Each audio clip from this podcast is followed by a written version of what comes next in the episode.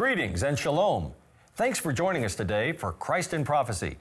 For the past 4 weeks, we've been taking a deep dive into the Book of Daniel, arguably one of the most extended prophecies that previews God's timeline for the end times. We began with a conversation with Todd Hampson.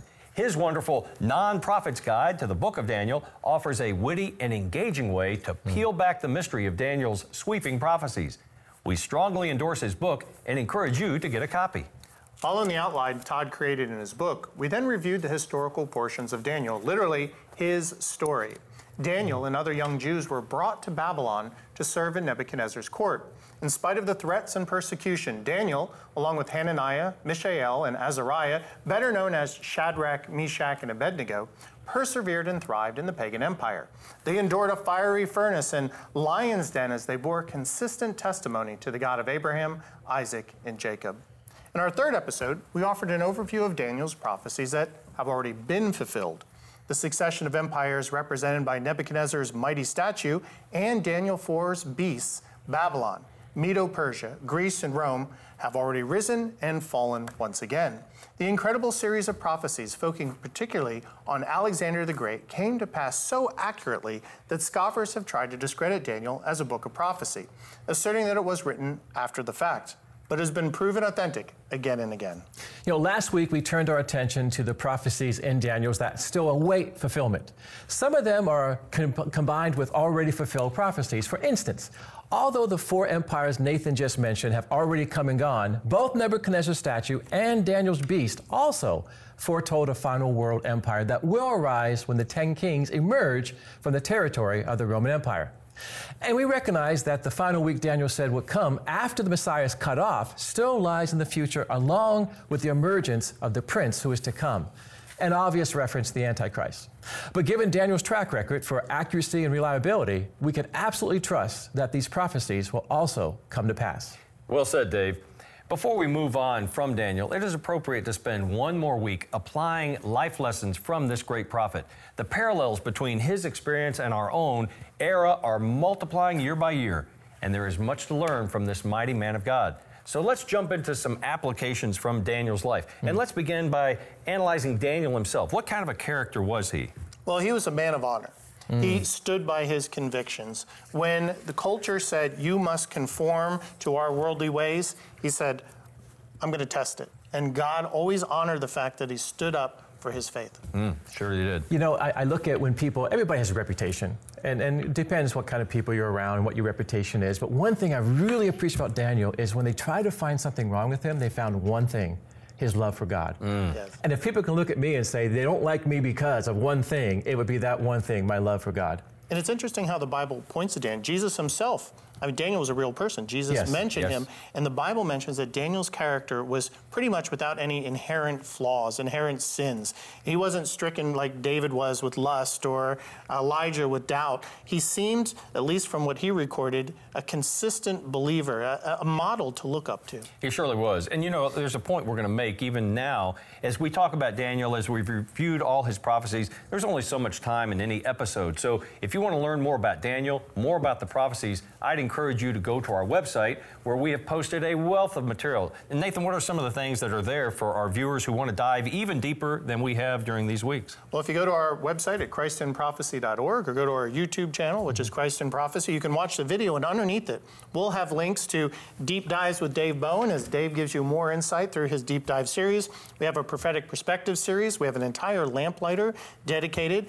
Vic Batiste and I have an entire blog series and podcast series that we did. So if you want to go really into Daniel, our website's got a plethora of information to help you. Amen. It surely does. Amen. Well, we've talked about Daniel being a character worthy of being an exemplar, a role model for us. I would also submit that he lived in a pagan land where he and other faithful Jews were clearly in the minority. As a matter of fact, sometimes those who resented them actually tried to conspire against them because of their jealousy and create accusations that were false.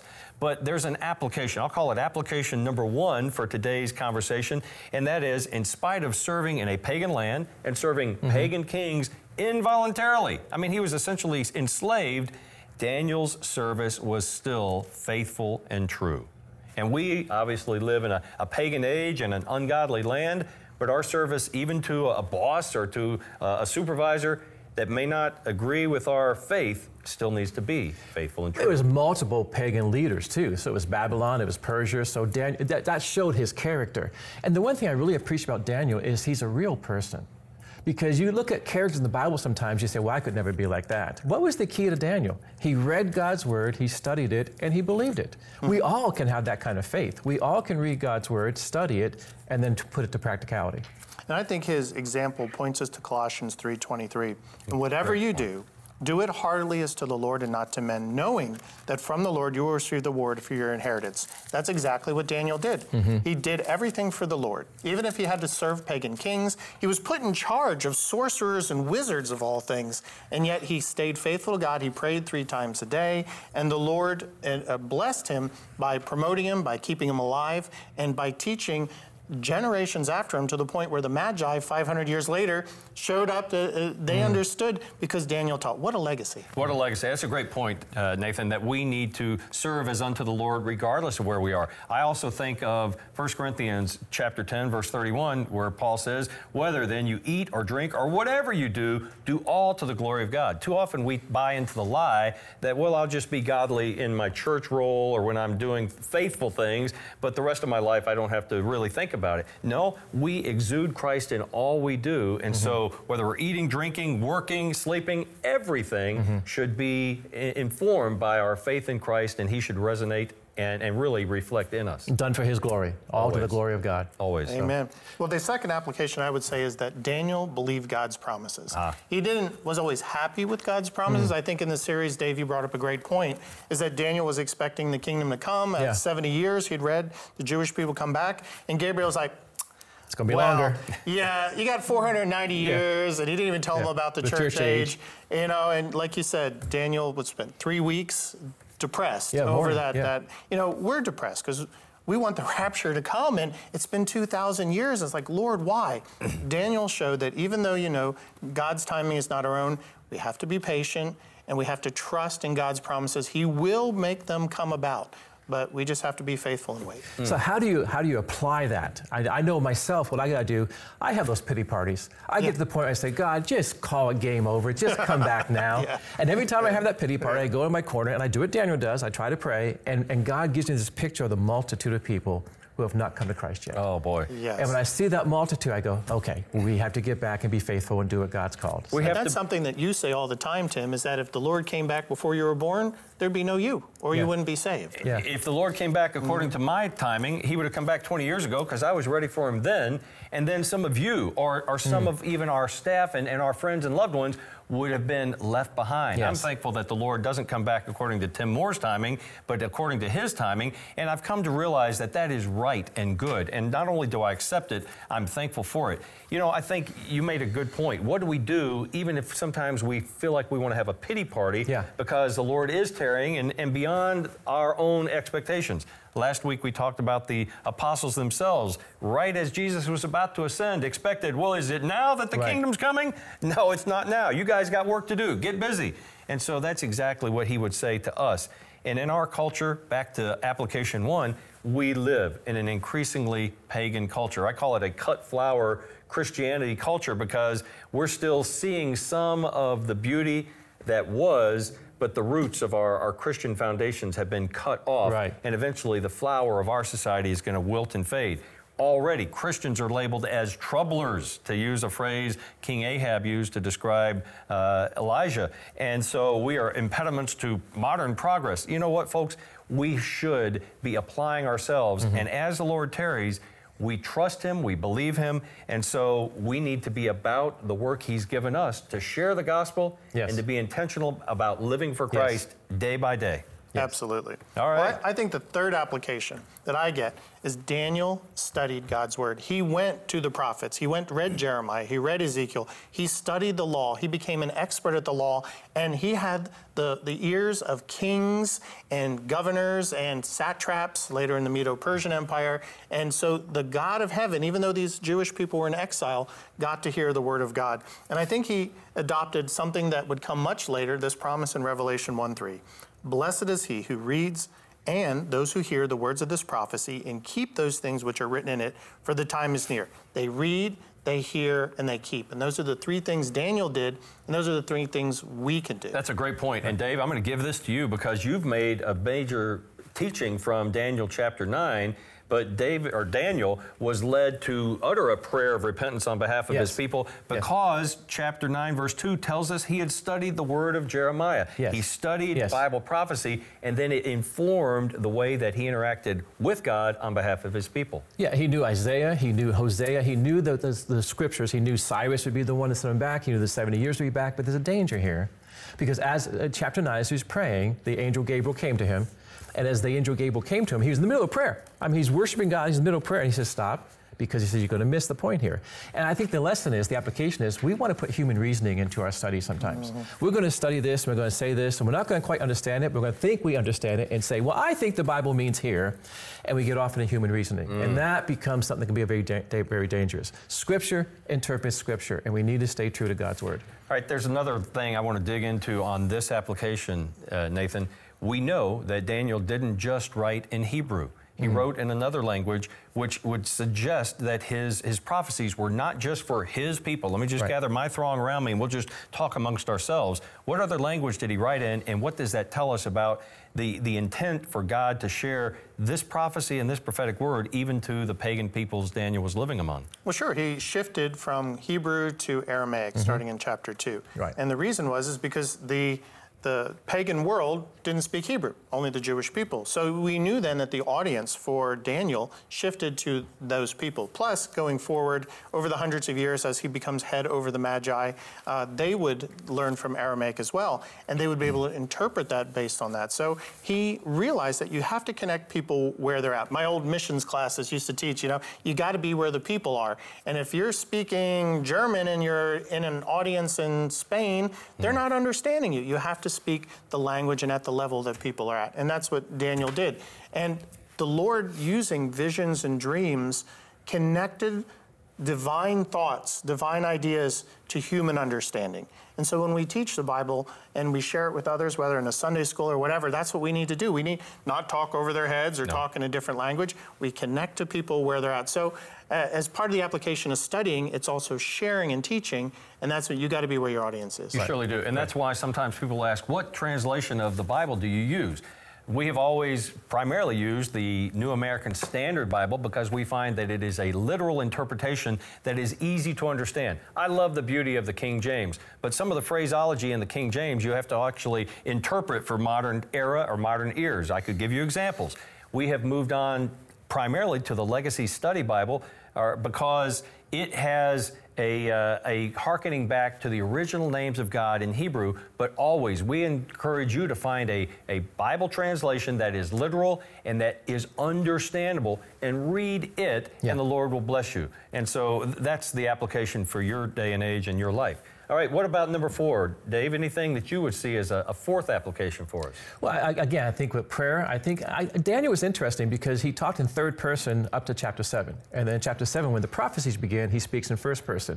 He personalizes it. Do we understand the promises that God has in his word are for us personally? Mm.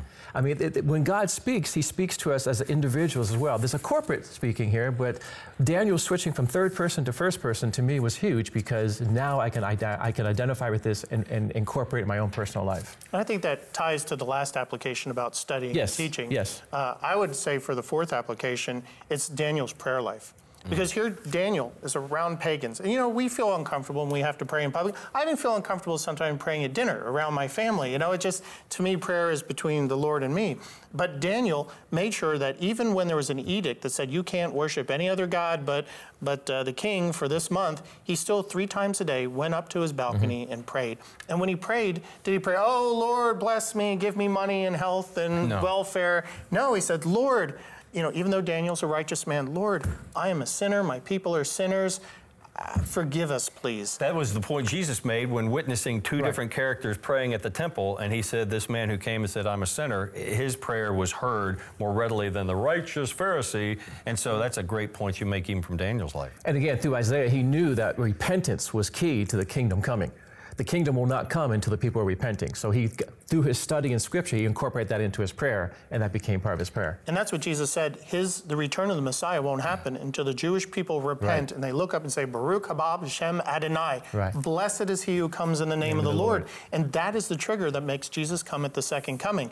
And so I think we need to, I used to teach the kids, how to pray, praise, repent, ask, and yield. Pray. Is that we forget sometimes, I know I work on it, is the repentance part. We kind of skip over that in our prayers, and we spend more of the ask part. And I think it's important for intercessory prayer as well. Yeah. Because that's what Daniel was doing. He was praying for his country, he was repenting not only for himself, but for his nation and the people. So I want to follow up on that. How do we do that? Because there's so many people who will turn at least every year at National Day of Prayer to 2 Chronicles 7:14. If my people who are called by my name humble themselves and pray and seek my face and turn from their wicked ways, and I will hear from heaven and forgive their sin and will heal their land. This is a promise given to Israel, but the principle applies to us. And yet, do you see many Christians taking personal responsibility for the corporate sins of our nation? And is that something we should follow after Daniel's model? I'm a pastor. Can I say the church is at fault with some of this? Because we don't preach sin. We want people to come to church. We want them to, we use, you made an error or you had wrong judgment. If I make a mistake, I don't need to repent. I just need to fix the mistake. So I think the church needs to also say we need to understand what sin is and call sin out. Because when we have sin, then we have something to repent of. And when we repent, then we understand what the Word of God is. And can you imagine? I love that whether you believe and follow Jonathan Cahn or not, he does something right is that every time there's an election, he has a time of repentance, a national time. Franklin Graham, same thing, national time of repentance. To call people, that's what the Lord is looking for. He's looking for our nation and all the nations of the world to repent and turn him.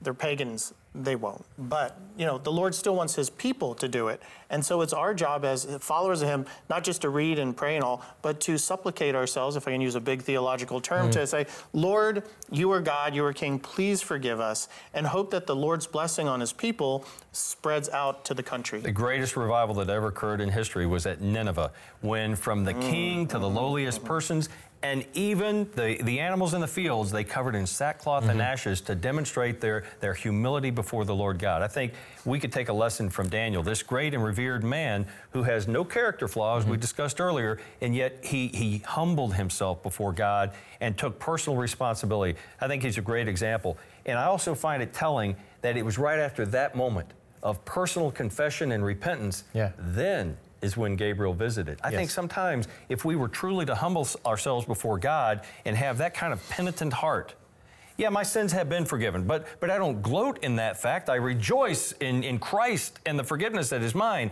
But having a penitent attitude and a humble heart coming before the Lord, I think then revelation is given and granted to us. That humble heart is very important. Again, I, as a pastor, I get to ask the question, if you died today, would you go to heaven?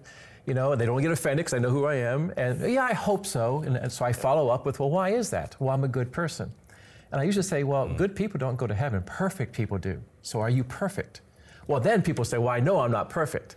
See, to me, this becomes part of being righteous. When God calls someone righteous, as he does Daniel, how do I become righteous? What is being righteous? Well, it's trusting God, knowing who we are, humbling ourselves, bowing before him, saying, I am not perfect. I can only have eternal life because of who Christ is. Well, that's being called in Christ because he is perfect. Yes. We're not perfect. So it's not good people. It's about being righteous. That's a gospel application right there. And I'm still trying to get the picture out of my mind of a bunch of sheep dressed in sackcloth with ashes all over. That must have been quite a sight at that time. It must have been quite a sight, but I think it just demonstrates the convincing of the king and everyone else that we need to make a drastic sign of our humility before the Lord. And you use humility and you use humbleness, and I think those are good to fit into application number 5, is that the fact that we can study Bible prophecy, we could have the Holy Spirit, we could have great teachers and great commentaries, but there is going to be parts of prophecy we won't understand until the event's fulfilled. I like to think of prophecy as a picture. If my wife loves those puzzles, pieces. She puts, I don't know how she does it, but you got a 100-piece puzzle, but we've only got 75 of the pieces put together right now. We can kind of see a picture, but we don't have the big picture. So we have to be humble enough to realize we don't have all the answers when it comes to prophecy, not until these prophecies are fulfilled. Excellent point. Right. Excellent point. And it's using a jigsaw puzzle. I think our world when you have a worldview, understanding this about prophecy and what it is, because prophecy can be overwhelming. It can really be overwhelming trying to understand it. And what's a worldview? Do you really understand who God is and following him? And I think we get a little bit of this, a little bit of this, a little bit of this, and I say, we don't have a worldview, we have a mutt. And it's like taking a jigsaw puzzle, but if you take pieces from two or three puzzles, they don't connect.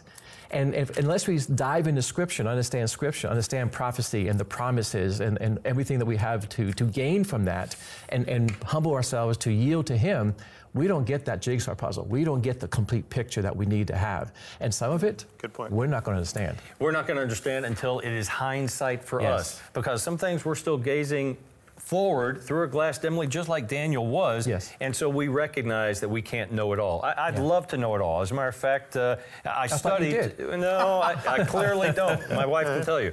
But everything we do know about prophecy heeds to this truism. And that's from Revelation 19:10. The testimony of Jesus is the spirit of prophecy.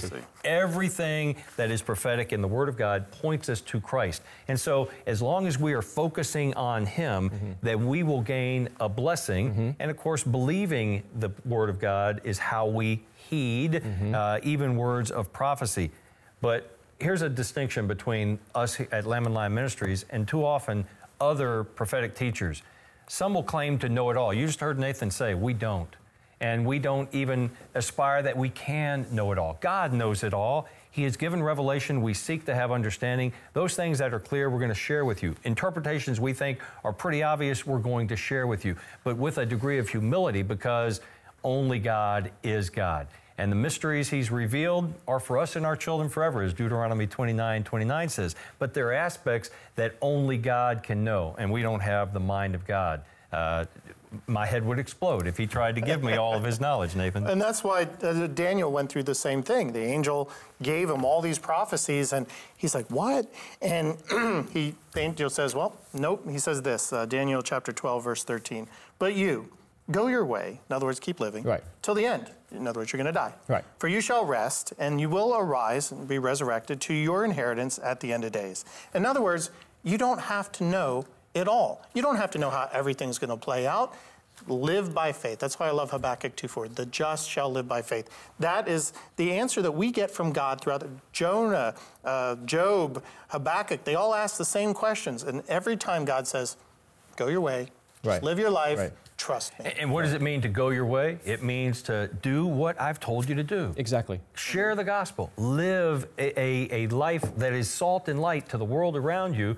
Go your way, living godly lives, and it'll all work out. Right. And it's exciting because as you get into prophecy, like Zechariah, the prophets, you know, they weren't aware of what's happening, but we live in a day where we can look back and see things, and it makes more sense. So we have more responsibility, I think, because we can have that insight. But it's exciting to say, okay, what the prophets are told about, look at our witnessing. Day. Yes. Yeah, we have hindsight, and we can also see, as we said earlier, the convergence. Just look around, for heaven's sakes. Yes. As Dave Reagan likes to say, a buddy of his said, I wished I lived in Bible times, and his response was, you do. We live in Bible times, and that all these various signs that were foretold are coming to pass. I love one other exemplar.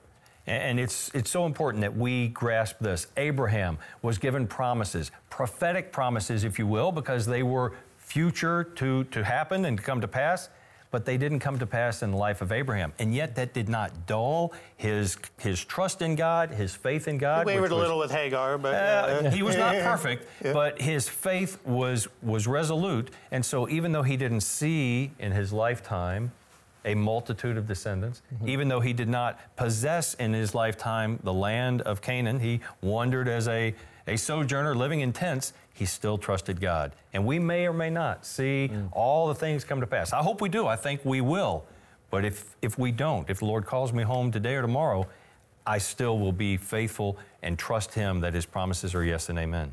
And Abraham means father of many. Could you imagine introducing yourself? What's your name? Abraham. How many kids do you have? Oh, there he is right there. Yeah. My wife's 90 and she hasn't got it yet. Well, folks, we pray that we have encouraged you to trust in the Lord's promises throughout this series. Obviously, the applications we've touched on today are, first of all, that Daniel served a pagan king involuntarily, but he did so faithfully and true. And we, too, live in a pagan, ungodly land, but wherever we serve, we serve as unto the Lord. Application 2, Daniel believed God and his promises, even though they did not always impact his life personally or be fulfilled during his lifetime. Application 3, Daniel studied God's word and believed it, and this led him to order his life around God's promises and really live as a beacon of that truth even to the pagan people that he was among. Number 4, Daniel applied a first-person understanding of how the prophecies impacted his life, and because he realized that God's timing of deliverance from exile was approaching, he began to personally pray for the repentance of his people, and in doing so with fasting, sackcloth, and ashes. And number 5, there were limits to Daniel's understanding of God's prophetic word. As gifted as he was, and he was not put off by the things he did not understand, he trusted God that God would bring it all to fulfillment. And so do we.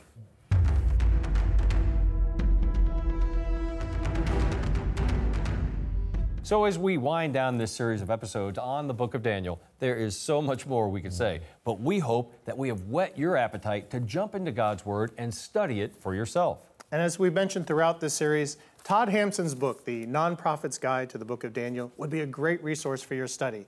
Todd has a unique ability to communicate complex ideas, and his illustrations and graphics make the book fun to read. We'll be glad to send you a copy. Just call the number on the screen or visit our online store, and for only $20, and that includes shipping and handling, we'll send you Todd's fantastic book. This has been such an exciting and encouraging series. I'm glad I could have participated in at least part of it, so thank you for that. And Tim, where do we go next? Well, there is never a lack of material for us to dive into from God's prophetic word, but in the weeks to come, we're going back to the future once again, meaning that we are going to unpack the Book of Revelation. Oh, we could spend weeks in the Book of Revelation. That's one of my favorite books. I mean, it ties together all kinds of prophecies. I agree with Dave. So what do you say, Tim? Should we spend about a year studying the Book of Revelation? Well, not quite. You are both right that we could linger for many, many weeks in Revelation. Let's just say that we will proceed apace, meaning that we will not rush, but we will again hope to whet appetites and point people to our soon-returning King as we explore his revelation of the things which must soon take place. For now, we hope that our review of Daniel has been a blessing to you, and we hope that it has reaffirmed or kindled your anticipation of God's fulfillment of all his prophetic word. As we seek understanding, I find encouragement in God's revelation of things to come to a pagan king. Nebuchadnezzar was given a vision in order that the living may know that the Most High is ruler over the realm of mankind and bestows it on whom he wishes and sets over it the lowliest of men. You know, we are lowly men, but God has given to us his wonderful prophetic word, and he has promised that soon his son will come to reign over the earth from Mount Zion. With anticipation for that glorious day, all of us here at Lamb and Lion Ministries cry out, Maranatha! Godspeed.